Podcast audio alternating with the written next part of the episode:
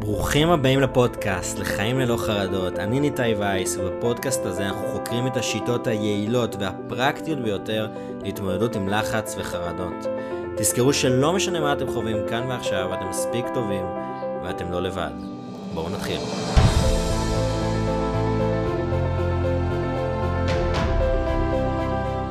טוב, שלום לכולם לפרק 6 של הפודקאסט לחיים ללא חרדות. היום יש לנו אורחת מאוד מעניינת. ולפני שאני אדבר עליה, לפני שאני אדבר על הנושא שאנחנו הולכים לדבר בפרק הזה, תמיד אני עושה את זה בתחילת פרק, אני מזכיר, אם עבר לכם איזה שבוע קשה, אה, היה לכם חרדות בלילה, היה לכם מישהו, משהו שהטריד אתכם, דחו אתכם, לא משנה מה, תזכרו שאתם מספיק טובים כמו שאתם. ואני תמיד אומר על זה שזה עבודה של מרי ספיר, אחת מהפנטות הכי גדולות בבריטניה, היא אחת המטפלות הכי גדולות בבריטניה, היא תמיד אומרת, לחזור על המשפטים שאנחנו רוצים לשמוע. אני מספיק טוב, או אני מספיק טובה, אני אוהב את עצמי, או אני אוהבת את עצמי. קחו את זה רגע, תגידו, אני מספיק טוב, אני אוהב את עצמי. אתם תראו שלאט לאט זה יתחיל לעזור לכם ולחלחל לכם. אז, היום אנחנו הולכים, אה, אני הולך לארח את רינת קנט, בת 26 מגן נר, גן נר, כן, אני אומר את זה נכון, מרצה להתפתחות אישית והרחבת הודעה, בוגרת קורס הכשרה לשיטת הטיפול הפסיכולוגי אקט, היא מומחית בהבנה רגשית של בעלי חיים, חוקרת פסיכולוגיה, אומנית, סופרת, עושה מלא דברים, ואחד הדברים שאנחנו גם מאוד נדבר עליהם בפרק, זה הדרך שבה היא התמודדה עם חרדה חברתית. שלום רינת, מה שלומך? היי, שלום לכולם, בסדר גמור, תודה על ההזדמנות uh, להתארח, אני מאוד מאוד uh, מתרגשת. אנשים לא יודעים, אבל היה לנו איזה בעיה של הקלטה, דחינו בשבוע, עד שהיה לך את המיקרופון הנכון, עכשיו אנחנו מוכנים לעשות את הפרק הזה. אז... לגמרי. תראה, הרבה פונים אליי לגבי חרדה חברתית. יש כמה סוגי חרדות שאתם מדברים אליי איתי הרבה, אם זה חרדה בריאות, אה, אם זה חרדה גם באופן כללי, הפחד מהפחד, אה, גם חרדת טיסות, אבל אני חושב שאחד החרדות שתמיד הכי מדברים איתי עליהם, זה חרדה חברתית. אה, בתור אחד שגם חרדה, חווה חרדה חברתית, וכל הזמן פחדתי שידחו אותי. אני אשמח שגם, וגם אני מניח שהצופים, לשמוע קצת ממך, איך הגעת לתחום הזה של פתאום להרצות על זה, מאיפה הסיפור שלך, אם אפשר לשמוע? זהו, אז uh, הסיפור שלי מתחיל האמת אפילו מה, מהגן. אני הייתי, אני התמודדת עם מהגן עם חרדת נטישה. אז uh, אני לא, לא, מגיל קטן לא ידעתי שאני מתמודדת עם חרדת נטישה, זה משהו שעם הבגרות שלי ועם הניסיון חיים שצברתי, הצלחתי לחבר את החוטים ולהבין שאני מתמודדת, שהתמודדתי, סליחה, עם, חר, עם חרדת נטישה. Uh, לימים עם, עם, עם חרדה, עם איזשהו מכשול אני, אתגר נפשי או איזשהו, סימנו אותי כחוליה חלשה כשאני עליתי לבית ספר ומשם אני הייתי ילדה מוחרמת עשר שנים, זאת אומרת מכיתה א' עד כיתה י' אני התמודדתי עם חרם אה, מאוד מאוד קשה שכולל בתוכו את כל מה שחושבים כשחושבים על המילה חרם. אה, זה הצקות, זה עלבונות, זה, זה חוסר ביטחון שהיה אה, חלק, חלק אינטגרלי מכל הדבר הזה כי דוחים אותך ולא רוצים אותך ואת לא שייכת. ואת מוצאת את עצמך מתמודדת עם המון המון המון בדידות. אה, זה היה ככה אתגר רוב החיים שלי להיות אה, בן אדם מאוד מאוד מבודד כמובן לא, לא בצורה רצונית. נורא נורא ניסיתי להשתלט על הסיטואציה וכן להתחבר וכן להשתלב וזה לא, לא צלח לצערי. אה, אני אומרת לצערי, אבל מצד שני זה גם לשמחתי, כי זה מאוד מאוד חיזק אותי וחישל אותי. היום אני הבן אדם שאני היום עקב האירועים שאני חוויתי. אה, מצד שני, אז החרדה החברתית שלי היא, היא דווקא פרצה אחרי השחרור שלי מהצבא. זאת אומרת, אני... כל האירועים וכל הקשיים, שגם אה, במערכת הצבאית לא היה לי כל כך פשוט, זה אמנם לא היה חרם, דווקא במערכת הצבאית כן הייתה איזושהי צמיחה בהיבט החברתי, אבל ככה כל הדברים שהדחקתי עם עצמי אה, בתקופת החרם כן, כן מצאו איזושהי פריצה ב, בתקופה שכבר לא הייתי אה, שייכת לשום מסגרת, זאת אומרת מהשחרור אני אה, כמובן הייתי, חזרתי לאזרחות ו, ושם התחלתי להבין שדברים לא הולכים כמו שצריך. זאת אומרת אה, שכולם מסביבי, כל החברים אה, וכל בני גילי עושים עבודה מועדפת או עובדים איפשהו, הולכים ללמוד איזשהו מקצוע משהו בי מרגיש תקוע, משהו בי אני לא יכולה אה, ללכת במסלול כמו כולם ואני, ואני לא מבינה, למען האמת אני ככה בחודשים האחרונים מקבלת איזשהו שוק מערכת ולא מבינה כל כך מה קורה לי כן יש לציין שכל האנשים מסביבי, ככה המשפחה הגרעינית וכל הסובבים הכי הכי קרובים שלי גם התחילו מאוד להרים גבות ולא להבין בעצם מה, מה קורה. למה אני, למה אני לא עובדת? למה אני לא לומדת? למה אני לא עושה את הדברים כמו שהם צריכים להתבצע כביכול? אה, ואני, ואני מתחילה לצאת למסע, למסע חקירה מה קורה לי. אני קודם, רוצה, קודם כל רוצה לספק לעצמי תשובות ואז כמובן לספק אותם לכל היתר. אה, וכשאני יוצאת למסע הזה אני, אני בעיקר נעזרת בא, באינטרנט אה, ומתחילה לחקור ולהבין ולמצוא תשובות למה קורה לי. אני גוללת בהרבה מאוד אתרים ומגיעה לאיזשהו מאמר שהכותרת שלו זה חרדה חברתית.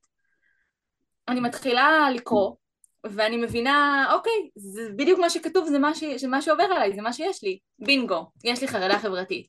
אוקיי, מה קורה, מה זה, מה זה אומר, מה, מה, מה התסמינים, איך, איך נפטרים מזה, כאילו זה היה ממש אה, הרבה מאוד שאלות.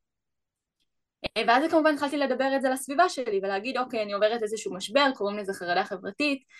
אה, יש לציין שזה לא כל כך התקבל בסבר פנים יפות זה היה קצת אה, קשוח לכל העניין הזה. ואני מוצאת עצמי מתמודדת עם זה לבד. נמצאת בחדר. לא, לא מצליחה ל, ל, ל, לנהל יום שגרתי. זאת אומרת אם עד עכשיו הייתי, נת, הייתי נתונה במסגרות בית ספר צבא ו... דברים שבאמת הכתיבו לי איזשהו סדר יום מאוד ספציפי, היום אני כאילו נמצאת בבית לבד, בלי יכולת לראות אנשים, להסתובב ליד אנשים, לדבר עם אנשים אפילו בטלפון או בהודעות, זה היה עד כדי כך קיצוני, אה, ומוצאת את עצמי שוב משחזרת המון המון המון בדידות. אה, זה היה, זה היה תקופה מאוד מאוד קשוחה, אם אפילו אני אוסיף על זה, אני למעשה ארבע שנים, למעלה מארבע שנים מצאתי את עצמי פשוט בחדר. לבד, בלי אה. תקשורת עם העולם החיצוני, בלי לצאת מהבית, בלי לצבור חוויות, אה, פשוט נמצאת בבית לבד, אה, עם המון המון כאב, עם המון המון תחושת בלבול. גרת עם ההורים? גרתי עם ההורים, כן. איזה גילים לא... אנחנו מדברים, התקופה, ש... הארבע שנים הזה? מגיל, השתחררתי בסביבות גיל 20 וקצת, זה כן, עד גיל 24 וקצת. התמודדת עם כל הדבר הזה, כאילו ארבע שנים אינטנסיביות, קשוחות, שהמון המון כאב. אני גם, לא... קודם כל תודה על השיתוף, תראי זה, זה, יש, כאילו, קודם כל הרבה ממה שאת עוברת גם הרבה, אני מניח שאת יודעת זה שזה הרבה גם קשור לדברים שחווית ביסודי ועם החרם. עכשיו, אני לדוגמה לא חוויתי חרם, אני חוויתי אבל הצקות. ויש דברים ש... משפטים ודברים שחרוטים לי בראש עד היום.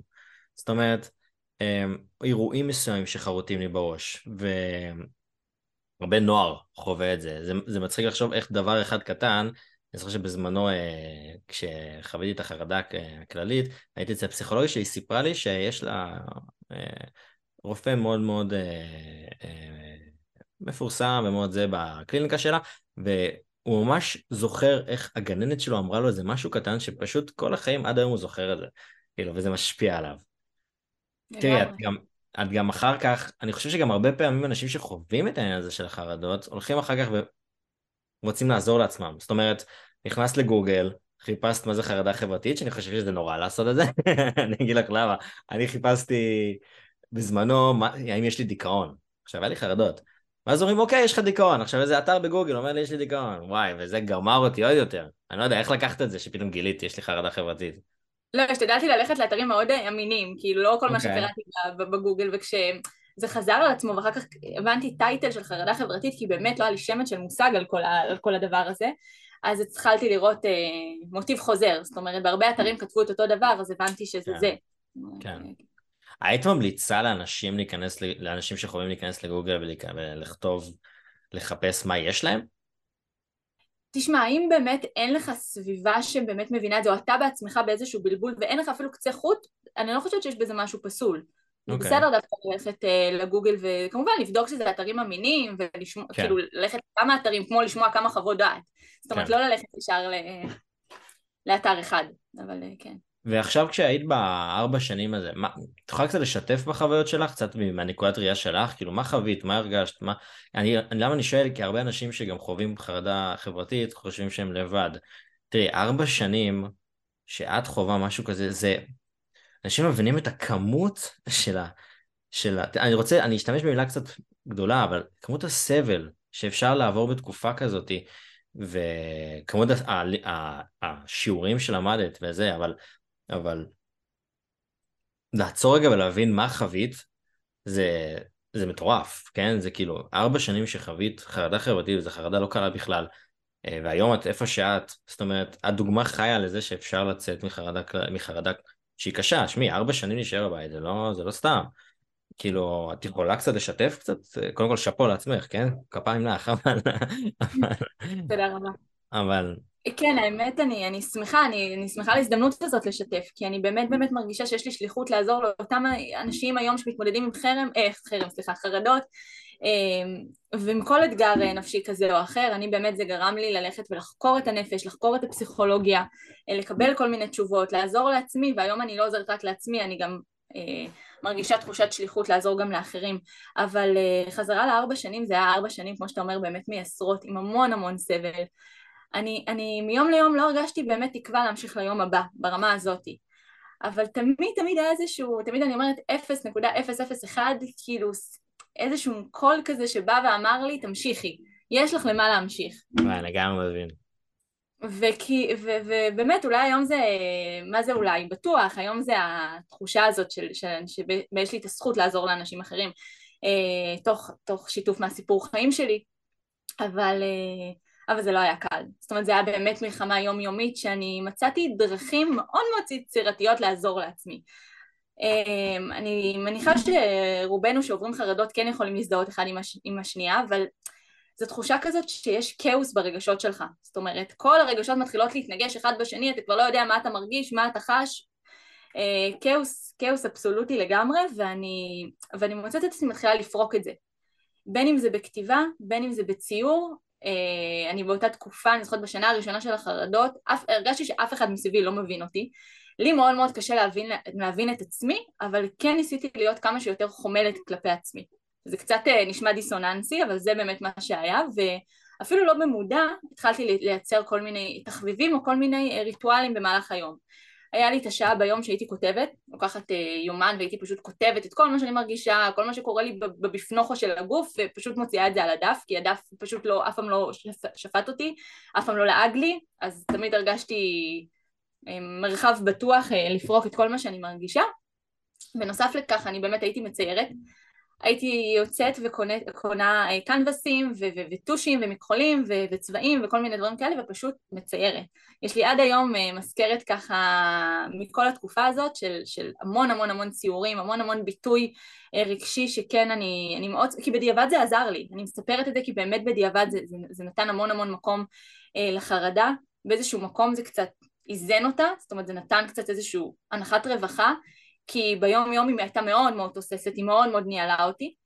אמ, אבל אני, אבל, אבל כן, עשיתי לעצמי כל מיני ריטואלים, אז הכתיבה זה חלק מזה ואני מזמינה את המאזינים אה, כן לקחת את, ה, את הטיפים האלה, כל אחד באמת שיבחן עם עצמו מה עוזר לו יותר ומה עוזר לו פחות, אבל אה, עבורי זה באמת היה הכתיבה, זה היה אומנות אמ, ואז התחלתי לכתוב שירים, ואז התחלתי לכתוב ספר אוטוביוגרפיה לסיפור חיים שלי ואז התחלתי ללמוד פסיכולוגיה, ודבר שהוביל לדבר, אבל... אה, הרבה פעמים בעולם ה... תראה, יש הצד הטיפולי, כל הפסיכולוגים וכל זה, או כמובן לא בצורה הכללתית, ש... שמאוד מתעניינים בעולם הזה, ויש את הצד שחווה משהו כזה, מבין מה זה, ורוצה לעזור לאנשים. כאילו עד מהמקום שגם אני ככה, כן? ואני מרגיש שגם את, כי גם אמרת שלמדת גם אקט שנדבר עליו. דווקא אותי, אני, אני נגיד, המזל הגדול שלי היה בתקופה של, של החרדה הכללית, זה שהיה לי משפחה מאוד מאוד תומכת ומבינה. זאת אומרת, היה לי, היה לי, טפו טפו טפו, יש לי, יש לי את אימא שלי שהייתה שם כל הזמן.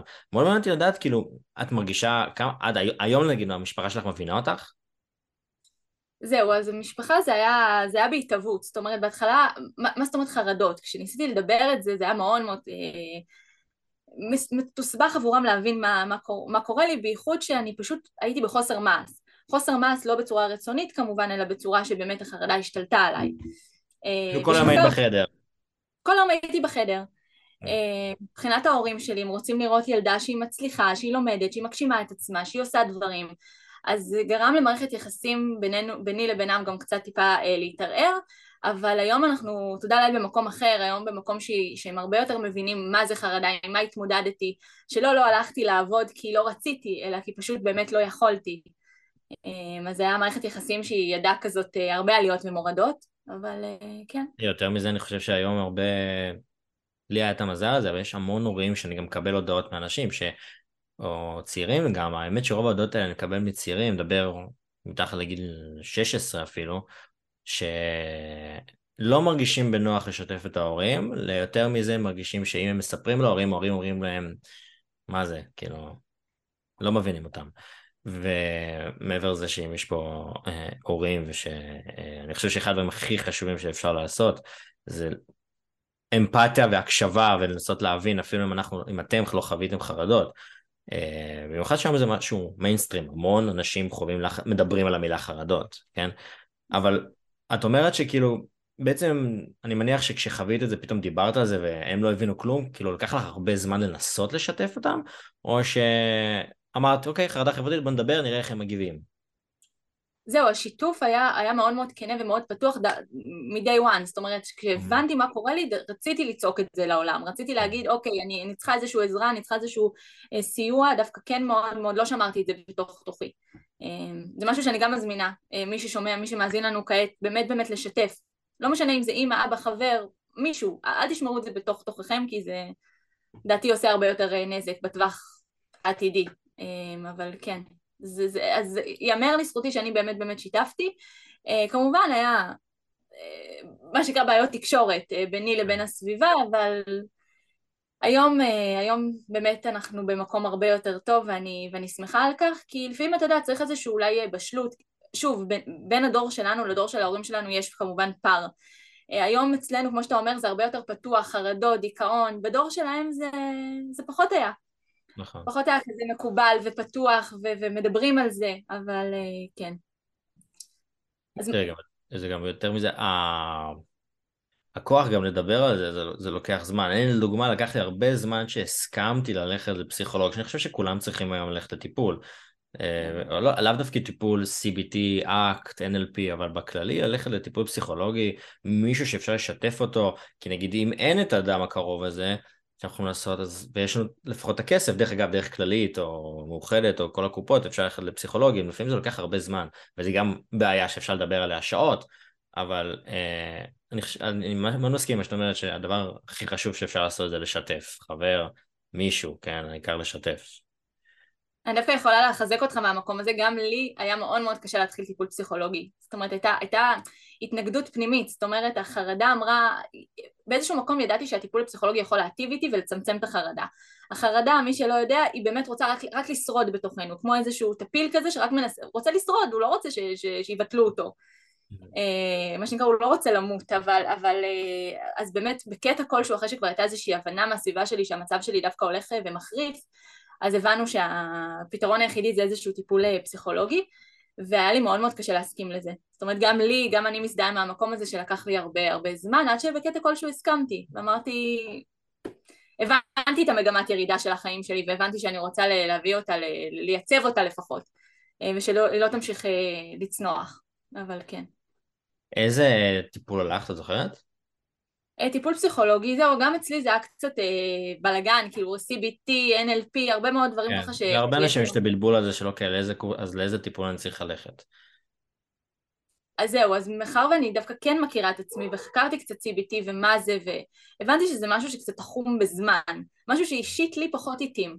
אז הבנתי שאני רוצה ללכת על טיפול פסיכולוגי כאילו אה, מה שנקרא קלאסי אה, ולדבר, אה, לעשות שיחות שוטפות עם פסיכולוגית אחת לשבוע אה, לפרוק, לדבר, לקבל איזושהי חוות דעת והאמת האמת שמה שהכי הכי עזר זה רק השיתוף, זה רק, זה רק הפריקה, זה רק להגיד למישהו כן. אה, אחר כך הדברים באו כבר מעצמם אבל... כן. צריך לזכור גם שכאילו שאני קודם כל אני מסכים איתך לגמרי שצריך לשתף ועם הזמן אני, דברים מסתדרים יש אנשים שהרבה פעמים מדברים דווקא על העניין הזה של הם פחות מתחברים לפסיכולוגים כי רוצים את הכלים, דווקא של ה-CBT לדוגמה, כי CBT זה הרבה, זה הרבה כלים, אבל זה גם תחום בזמן, כמו שאמר, זה לא עכשיו פסיכולוג שאפשר לדבר איתו על הכל טווח ארוך. אבל אה, כן, טיפול זה הדבר הכי חשוב ש... שזוכרת כמה זמן הלכת או שעד היום את הולכת? לא, האמת שזה טיפול שהיה קצוב בזמן, זה היה בערך שנה. כאילו לא, לא כשנכנסתי זה לא ידעתי שזה היה קצוב בזמן, פשוט אחר כך עקב אילוצים כן. תוך כדי נאלצתי לעזוב. ואז פלוס מינוס הייתי שנה בטיפול פסיכולוגי, משהו שמאוד מאוד עזר לי בדיעבד. משם דברים התחילו להתקדם בצורה, אני קוראת לזה יותר עצמאית. כן. הייתי יוצאת לטבע, הייתי מתרגלת מיינדפולנס, הייתי הולכת המון המון לים. כאילו משהו בטבע, בשקט, בחיבור לעצמי, ברוחניות יותר נקרא לזה, ככה מאוד מאוד מאוד עזר לי, מאוד שיקם אותי. והתחלתי לראות שאני דווקא לא, גם כמובן מתאזנת, אבל אחרי שהגעתי לאיזושהי נקודת איזון התחלתי אה, לטפס למעלה. וזו הייתה תחושה נהדרת, כאילו אני, אני פתאום מרגישה שאני משקמת את עצמי, ואני לא באיזושהי מגמת ירידה, זה היה, זה היה מדהים. אז עוד טיפ ככה שאני יכולה לתת מהדרך שלי למאזינים זה תגלו מה עוזר לכם. אה, נגיד באמת אני, אני, אני הבנתי שאני לא יכולה, אני, אני לא במסוגלות עכשיו להיות ליד אנשים אז אמרתי טוב איפה אני אמצא מקום מבודד? בים, יש נישות שאתה יכול להתבודד בהם ולהיות כאילו, אתה, אמנם יש אנשים סביבך אבל אתה לבד אמ, אני ממש גרה ליד הגלבוע אז הייתי הולכת המון המון אה, לטבע וזה היה משהו שמאוד מאוד עוזר לי אז, כן. והיום נגיד את מרגישה שאת יכולה, תראי קודם כל זה שאת יושבת פה ועושה סרטון אה, ומדברת ומשתפת את זה כבר אומר המון. היום את מרגישה ש... שיש לך יכולת להיות בח... מול אנשים בצורה יותר טובה ממה שהיית פעם? כן, חד משמעית. הרבה אנשים זה... שואלים אותי את השאלה הזאת, האם זה נעלם? נגיד, אני מרגישה 아. אה. שזה נעלם לך, וזו שאלה קצת טריקית, כן, בכללי, אני לא מאמין בגישה הזאת שזה נעלם, אבל כאילו, איך את מרגישה היום לגבי החרדה החברתית, אם מישהו היום חווה את ה... מקשיב ושומע את החרדה החברתית, הוא אומר, אוקיי, האם יש משהו שאפשר לעשות ולהגיע למקום כמו שאת, בעצם. זהו, אני, אני חושבת שבאמת כמו שאתה אומר זה קצת אה, אביוולנטי להגיד את המילה נעלם. כי, כי זה לא במשהו שנעלם, זה כמו, אני מגדירה את זה כמו צלקת. זה משהו שהיה, משהו שילווה אותך, משהו שתמיד יהיה לך איפשהו בתודעה. וזה גם משהו שלפי מה שהבנתי מכל מיני מחקרים זה משהו שגם יכול לפרוץ אה, בעתיד שוב פעם בכל מיני נסיבות כאלה ואחרות. אה, גם החרם אפרופו זה משהו שחוויתי בצעירותי וזה משהו שמתמודדת עם ההשלכות שלו עד עצם היום אז אה, לא, לא, אישית לי לדעתי זה אני לא מרגישה שזה משהו שבאמת נעלם, אבל זה משהו שאתה יכול ללמוד איך לחיות איתו. אמ, אז, אה, אז כן. אמ. אפשר גם להגיד כזה באיזשהו מקום שנגיד אה, איך אנשים שתמיד אומרים לי על הקטע הזה של אוקיי האם זה ייעלם אני תמיד אומר שזה לא אי אפשר להבטיח לאף אחד שמשהו ייעלם אבל אפשר להבטיח שיהיה לך יכולת להתמודד כמו שלך, נכון. זאת אומרת לך יש את השיטות יש את הכלים אה, ואנחנו גם יודעים, לא, לא שיטה, מה הקטע הזה של איזה מחשבות עולות, יש מחשבות כל כך משוגעות בזמן חרדה שהרבה אנשים לא מבינים, זאת אומרת מחשבות, לי היה מחשבות בתקופה שהייתי הולך, אה, היה לי בעבודה הקודמת שלי, עסקתי באבטחת מידע, הלכתי מול ה... דווקא פחות קשור לחרדה חברתית, אבל לדוגמה הייתי רואה אה, את המרפסת, והייתי רואה את, ה... את ה... תהום מה שנקרא לזה, פתאום היה לי מחשבה מאוד טורדנית של אוי אולי אני ארצה לקפוץ. וכמה שזה, ברגע שעולה מחשבה כזאת יש כל כך הרבה כיוונים של למה יש לי את זה, אני משוגע, אני אובדני, מה הולך פה, מה יש לי, אני משוגע. וגם בחרדה חברתית יש כל כך הרבה מחשבות כמו אה, מה אני אעשה, אם אמרו עליי עכשיו איזה משהו, או שאני מצפה ש, אה, שירדו עליי, או שאני כל הזמן הייתי מפחד שירדו עליי, ואז חבר היה אומר איזה הערה קטנה, טראח, הייתי נכנס לחרדה. היית מרגישה נגיד שה... או שמנעת, אה בעצם את אומרת שמנעת מעצמך ארבע שנים לעשות איזה משהו, נכון? מה איך כן, איך, כן. איך התמודדת בצבא נגיד עם הדבר הזה? זהו, בצבא למזלי לא היה לי את זה. להפך, הייתה לי צמיחה בהיבט החברתי, היו סביבי הרבה מאוד חברים, וממש היה כאילו הבדל של שמיים וארץ. איך שהשתחררתי, קרסה, קרסה מערכת. אני כזה, פתאום לא עושים כלום, ואז אוקיי, ואז אנחנו, נכון? כן, כן, כאילו יש איזשהו זמן כזה לחשוב, לאבד את כל מה שחווית, לטוב ולרע. אצלי לפ... לפחות אני גם מרגישה באיזשהו מקום שאולי זה גם היה קיצוני. הייתי ילדה בבית ספר שלא היה לה חברים בכלל, התגייסתי שנתיים לשירות הצבאי והיה לי המון המון חברים, ומשהו בקיצוניות הזאת, בפער הזה, אולי חלק מהמאזינים יוכלו להזדהות, הוביל דווקא לאיזשהו, לאיזושהי פריצה לחרדה חברתית, כי זה, זה היה קיצוני. אמ, אז, אז כן, ולגבי מה שאמרת לגבי כל המחשבות הטורדניות, זה, זה חלק אינטגרלי מהחרדה, זאת אומרת, אה, החרדה פורצת אחרי שכבר יש יותר מדי שיח שהוא, שהוא מורכב, שהוא, אתה לא, אתה לא יודע לשים את האצבע, אתה אומר אני אעשה את זה ואני חושב על זה, ו... מיליון ואחת מחשבות בשנייה שצצות לך ככה בראש, אבל... אה, אפשר להגיד שכל מי שגם שומע ויש לו מחשבות טורדניות הוא לא משוגע.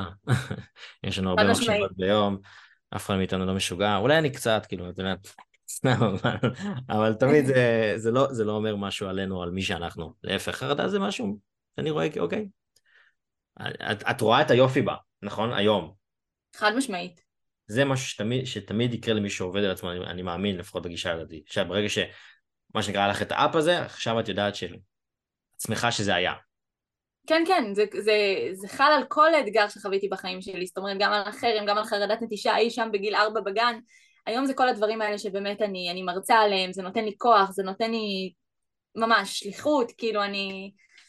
אה, היום אה, אני מדבר הרבה על שתי סוגים של טיפות, NLP, CBT, Cognitive Behavior Therapy.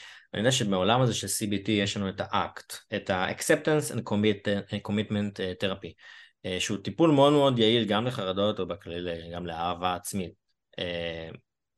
אחרי ש... אני מניח שבשלפו של דבר אמרת, אוקיי, בוא נלך ללמוד את זה. את יכולה קצת לשתף את זה? מה זה בכלל אקט? איך הגעת לזה פתאום? וזה. כן, האמת שזה, הגעתי לזה די במקרה, דרך אגב, זה היה ממש איזשהו משהו שנורא רציתי ללמוד, להתמקצע, המודעה הזאת הופיעה ל...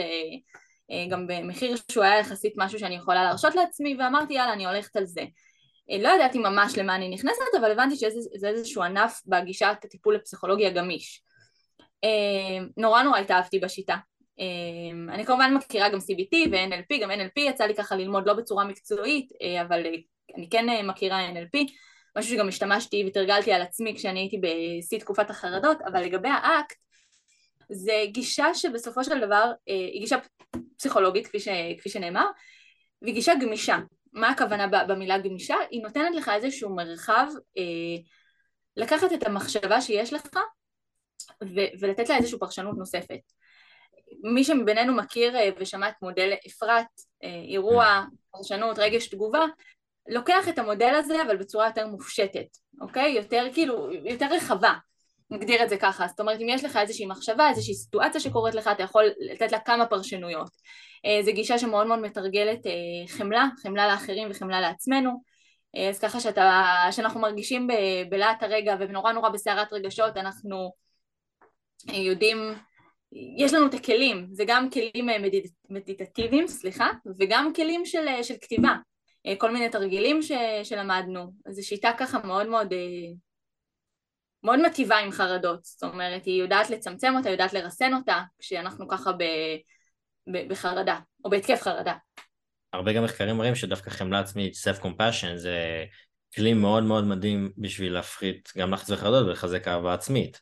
זאת אומרת, כן. אה, רק מלהגיד את המילה, אני, את המשפט אני אוהב את עצמי, או לשים יד על הלב בחום, אה, ולתת איזושהי מילה טובה לעצמנו, מגביר את הביטחון העצמי וגורם לנו להרגיש טוב יותר. את יכולה לתת קצת שיטות מה... מהגישה הזאת? נגיד דוגמה מסוימת של איזשהו משהו מהשיטה הזאת?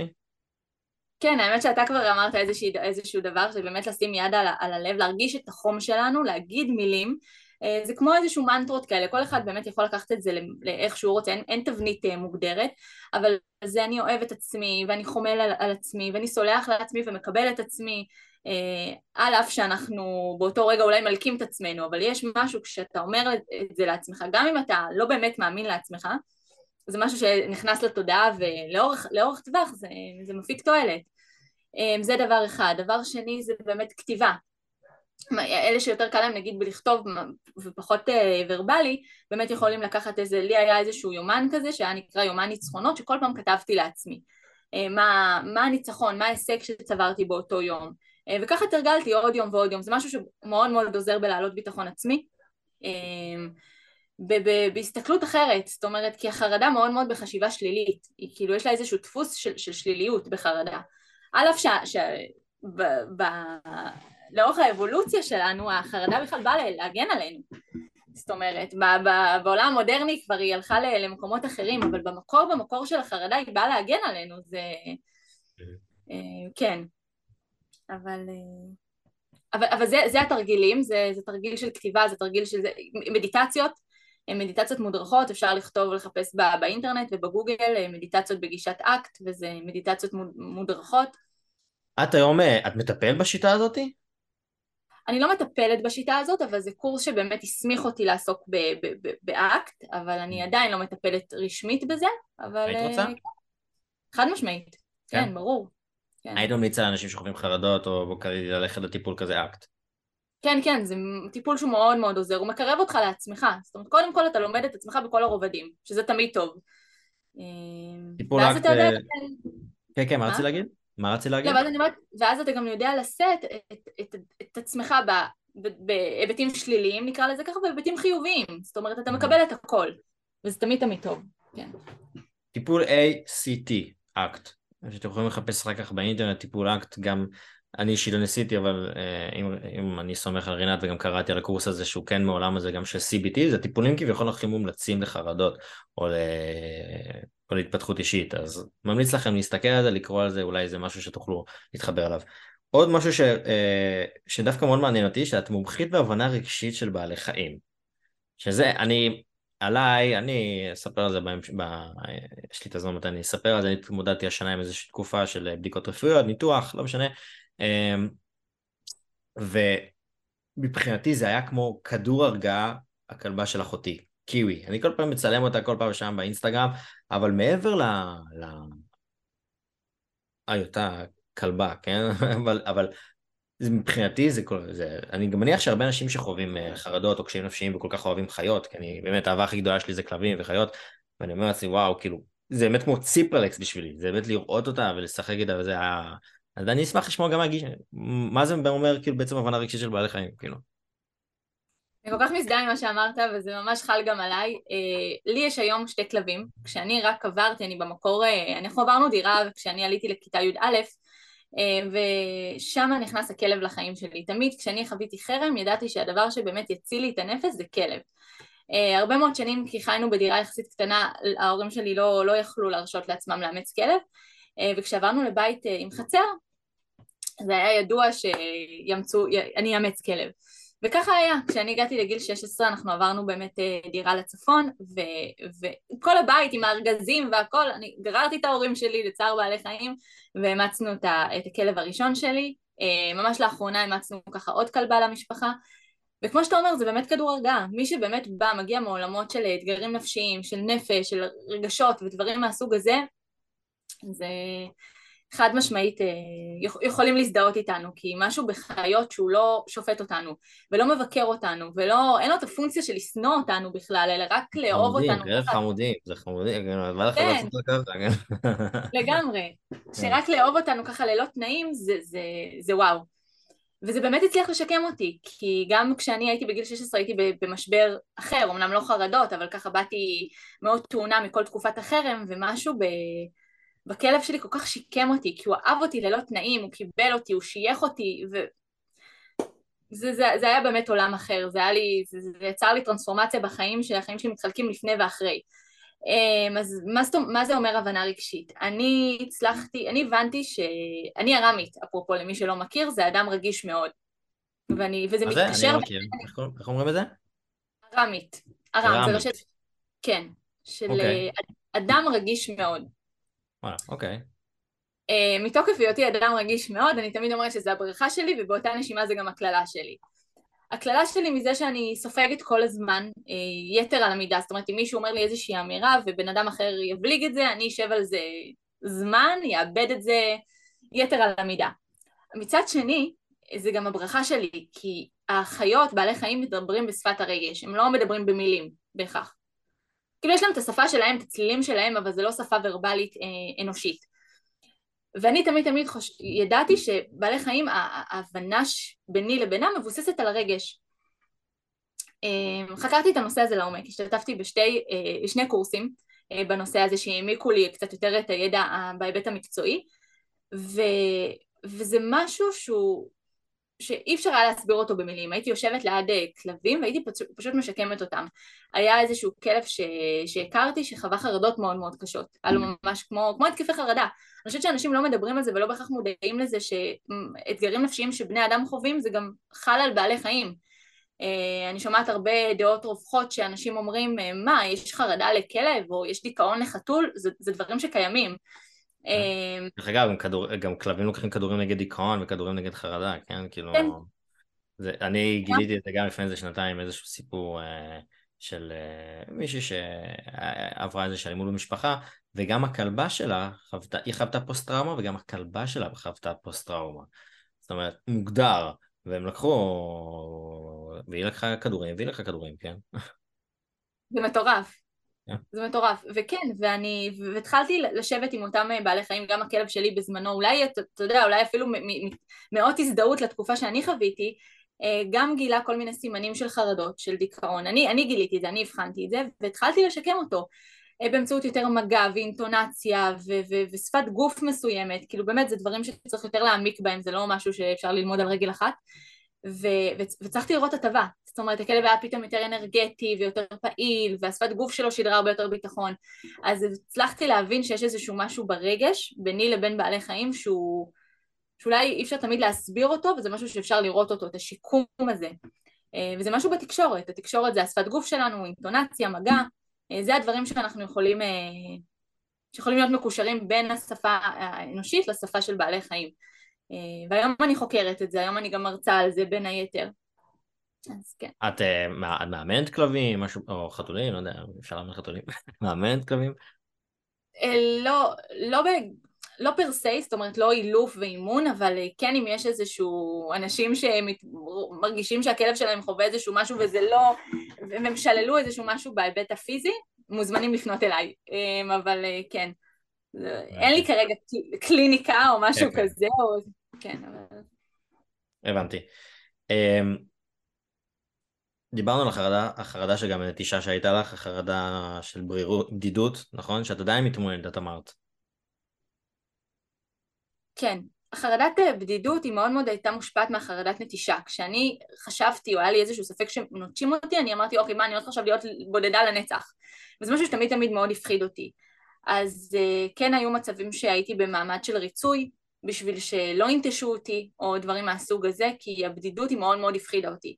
הבדידות הותירה בי, כאילו, אה, איך אומרים, הציפה בי, סליחה, פלשבקים מתקופת החרם. תקופת החרם הייתה תקופה נוראית, מאתגרת, מייסרת עבורי, ואמרתי כל הזדמנות שהיא, שהיא בשליטה שלי, שאני לא אהיה לבד, כי משהו בבדידות הוא נורא נורא קשה, אני אעשה הכל. אמ, אז כן, גם... איך את מחזקת עצמך נגיד, אבל בימים קשים? כאילו, מה את עושה בשביל לעזור לעצמך בימים קשים? אה, היום אני כמובן נעזרת המון, כשיש לי קצת איזושהי צניחה באנרגיה, אני ישר הולכת לכלבים שלי, מאוד מאוד נרגעת לידם. אני נזכרת מה הכי עזר לי בתקופת החרדות, שזה באמת אה, כתיבה, היום אני גם יודעת הרבה יותר, זאת אומרת, yeah. כן. אני לומדת מהתפתחות אישית, אני מתרגלת, הכרת תודה, אה, תרגילי מראה למיניהם, לחבק את עצמי, לעשות מדיטציות, כל מיני דברים מהסוג הזה, זה דברים שמאוד עוזרים לי להקפיד לצאת לטבע, לצאת לים, דברים שאני יודעת שהם מטיבים עם, עם הנפש שלי, אז אני מקפידה לעשות אותם כמה שיותר, אה, בשביל לשמור על איזשהו מאזן נפשי כן. תקין. יש כן. איזה טיפ כזה שהיית אומרת עכשיו למישהו שחווה חרדות, לחץ או משהו מסוים שהיית רוצה להגיד כזה של אוקיי, קחו מפה כשיעורי בית כזה, משהו שכאילו אוקיי, אם עכשיו אתם חווים חרדה חברתית, מה כדאי שתעשו עכשיו? חד משמעית, אני, כן, אני מזמינה אתכם אפילו לרשום, כי אני אגיד לכם כמה טיפים. אני, אני אגיד לכם מה, מה הכי עזר לי, וכל אחד יכול כמובן לקחת את זה למה מה הכי עוזר לו, ולבחון את, את כל האופציות.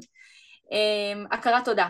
אני מתרגלת הכרת תודה ביום, אני מתרגלת הכרת תודה בלילה, כותבת ככה בין אם בטלפון, בין אם ב, ב, ב, ביומן, עשרה דברים שאני מודה עליהם היום. זה טיפ ראשון ככה ממני אליכם.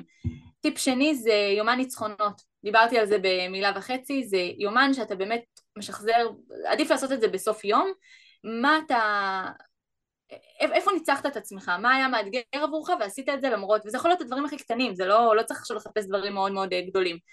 אה, זה ככה טיפ שני.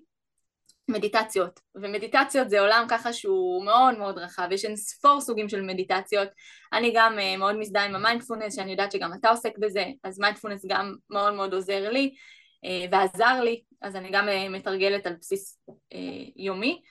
מה עוד, איזה עוד טיפ אני יכולה לתת? אני מאוד מאוד עוסקת בללמוד, משהו בלמידה מש, משמר את, ה, את התודעה בהתעסקות מסוימת זאת אומרת, אתה, אתה מעסיק את התודעה שלך, היא לא חושבת יותר מדי על... זה משהו שיכול לצמצם חרדה, כי היא לא עסוקה בהיסחי דעת מסוימים. אז למצוא איזה נישה שמעניינת אתכם, איזה תחום, תחום עיסוק שמעניין אתכם, ולהתחיל לחקור אותו, ללמוד אותו. אני לא הלכתי למכללה או לאוניברסיטה ללמוד את זה, אני לימדתי את עצמי באמצעות קורסים דיגיטליים, כי שוב, עקב החרדה לא, לא יכלתי באמת לצאת מהבית, אבל עשיתי, הלכתי לכנסים וקורסים, הכל דרך הזום ודרך האינטרנט. אמ, אני יכולה אפילו להגיד עוד במילה קטנה, אפרופו למה דווקא דרך הזום, בקטע כלשהו במהלך ארבע שנים הגיעה גם הקורונה לחיים שלנו.